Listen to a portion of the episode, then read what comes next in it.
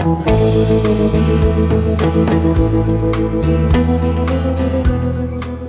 Book of the Dead.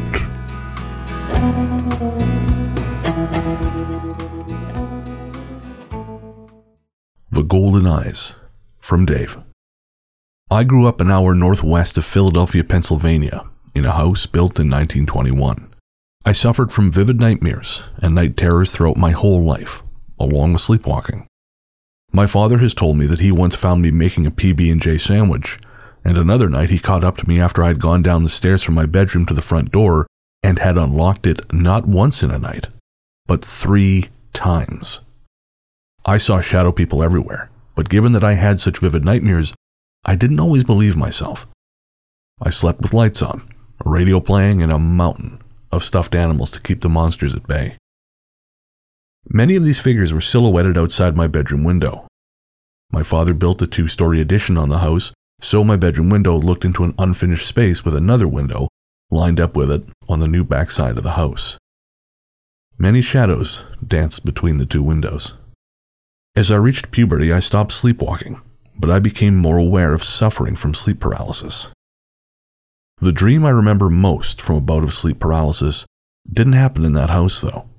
It happened in my best friend's house, where I was living after college. By this time, I had suffered from so many nightmares that as long as I was myself in my dreams, I wasn't afraid of anything and would just wake up annoyed that my sleep had been disturbed. In the dream, myself and my girlfriend at the time, let's call her Alex, were running from a shadow figure that could not enter the light. Very darkness falls of me, I know.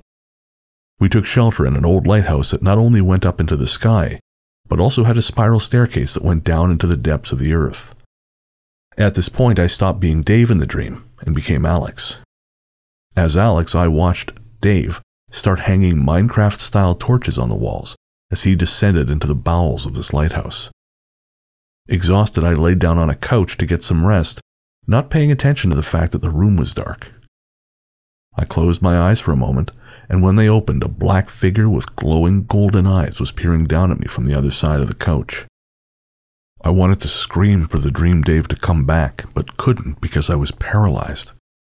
This is when I started to shift out of the dream and was also trying to scream in real life, but was paralyzed. My haunting attempts to scream woke the real life Alex, who shook me awake, crying herself because the sound I was making disturbed her so much. I've had similar experiences with sleep paralysis in other locations, scaring other girlfriends with a paralyzed screaming, but none of the dreams remain stuck in my mind as much as that one.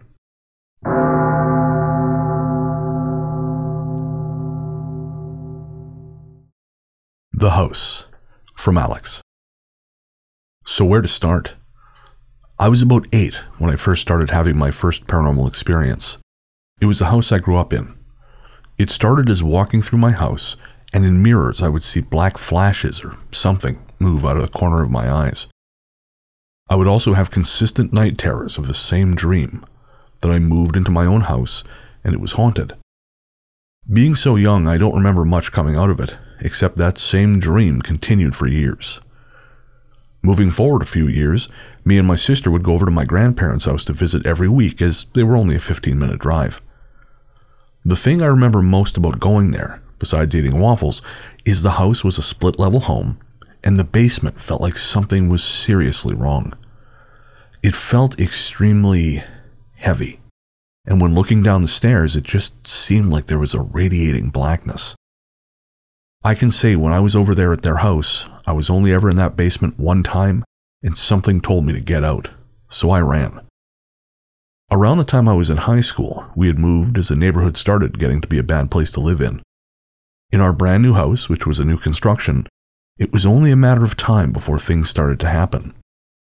We owned two dogs, and we had trained them to ring a bell on the back door to let us know when they needed to go out and use the bathroom.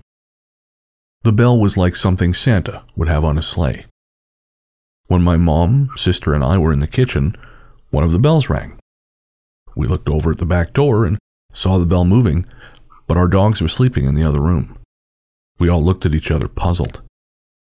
Just as I said, that was weird, the bell rang right in front of our face. After that, my mom told us that there's a ghost dog in the house and it likes to ring the bell. But this is when things got really strange.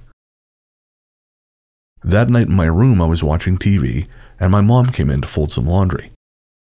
As she was talking to me, I saw my dog Titus come in the room. I patted the bed for him to hop up and he laid in my lap while I pet him. Just as I was doing this, my mom looked at me and asked, What are you doing? I told her I was petting Titus, and as I looked down, the black mass disappeared from my lap. After high school, I got my own place to live, and wouldn't you know, it was fucking haunted just like my dreams told me when I was so young. The first few months of living in my house, it was just me, and nothing seemed to happen. I decided I didn't want to be alone, so I bought my dog Bane to keep me company. He was one and a half at the time, fully potty trained and not destructive at all. After leaving him out of the crate for two months while I worked, he never destroyed anything. But one day, I came home and the trim around my front door frame was torn off and the garage door was scratched. I thought at that point he was just being bad.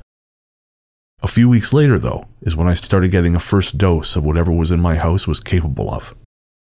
The dishwasher was turning on, shoes were being stacked, and of course, it wouldn't be a ghost story without items like the remote disappearing and then coming back in plain sight two days later. One time I lost my car keys.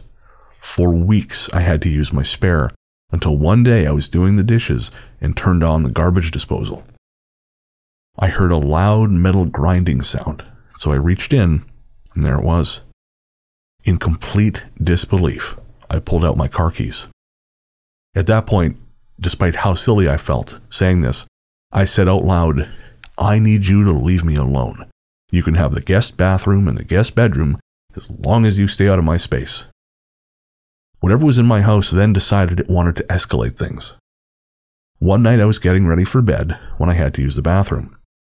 My master bathroom toilet was broken at the time, so, of course, I had to use the damn guest bathroom.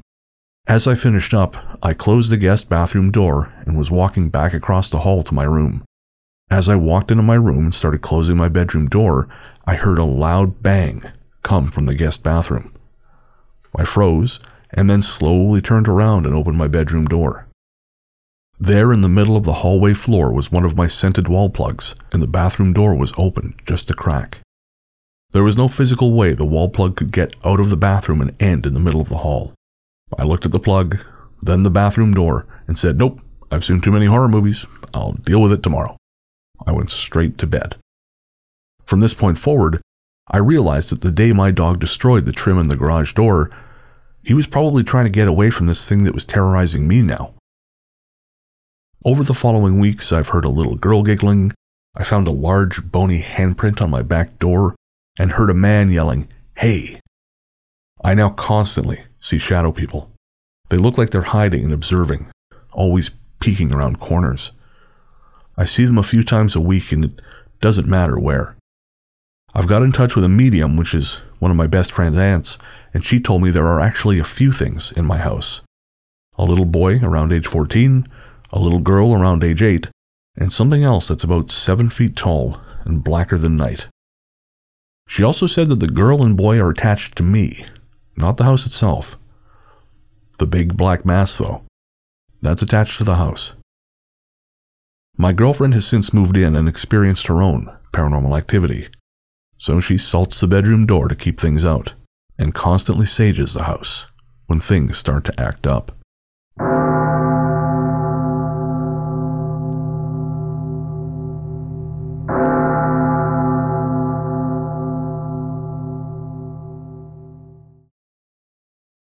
The Unexpected Guest from Laura. For a start, I'm Cuban but have been living in the US for about 17 years, so my cultural heritage is a mix of both. I have noticed that spiritual understanding in the US is different, like there's a separation between our world and the spirits. People find it intrusive, unnerving, and downright terrifying at best. And that is not to say that we aren't the same in Cuba, but there is an unconscious acceptance that some things are just there, even if they remain unknown. Also, if things get too hairy, I'm sure we'd be finding the closest Santero and having them get rid of the problem. Cubans are pragmatic. Most, I dare say, agnostics or atheists. And yet, when there are major events in one's life, some may consult someone for some assistance from the other side. I find myself to be just like that. I was raised Catholic. However, on my mom's side of the family, spiritualism runs deep. And on top of that, my sister decided to become a priestess of the Lukumi religion. Not to make this too complicated, Santeria, Regla de Ocha, something like Rule of Ocha, and Lukumi are the same names for the Yoruba religion, originating from Africa, which syncretized with the Catholic faith. Palo Mayombe is also African in origin, but it's different from Lukumi, and most people take it to be more evil than Santeria. I do not agree with this view. I think that religion and magic are only as good as the people who use it. Also, spiritualism in the area where my great grandparents live is practiced differently as well. And so, not to bore you guys with the details, I will go on with this experience. This happened about 10 years ago when I was living in Florida. I had the habit of going to sleep really late, usually around 4 a.m. That day was no different. I'd been doing it that way for years and sometimes sleeping very little. I had never experienced anything like that except for that day. So I went to sleep like usual. But maybe an hour into my sleep, I suddenly was aware and could see the whole room. It felt like a bird's eye view, but not entirely so, and the light was on. I couldn't see the source of light, only that it was in the ceiling, so I assumed it was a lamp. I thought it was weird as I was certain I had turned it off. Stranger still, I was sure I had gone to sleep with my back towards the door, and yet I was somehow focused and looking in that direction.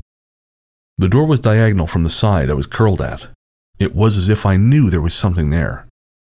That's when I felt something pushed down on the bed. However, I couldn't see anybody, not a shadow or a person. It was as if this invisible man had put his knee on the bed and was about to climb up. I was startled at the sudden realization that something was trying to get in bed with me and basically flew out of bed. I was fully awake right then. I looked around expecting to see something, anything, but there was nothing. And my room was darkened, only the pre dawn light coming through. Nothing as bright as that lamp. I'm also positive my sleeping position was exactly as in the dream. It would have been impossible for me to see the door from there unless I somehow learned to sleep with my head turned around 180 degrees, and I know I didn't have to turn around to get out of bed. Obviously, sleeping was out of the question that day.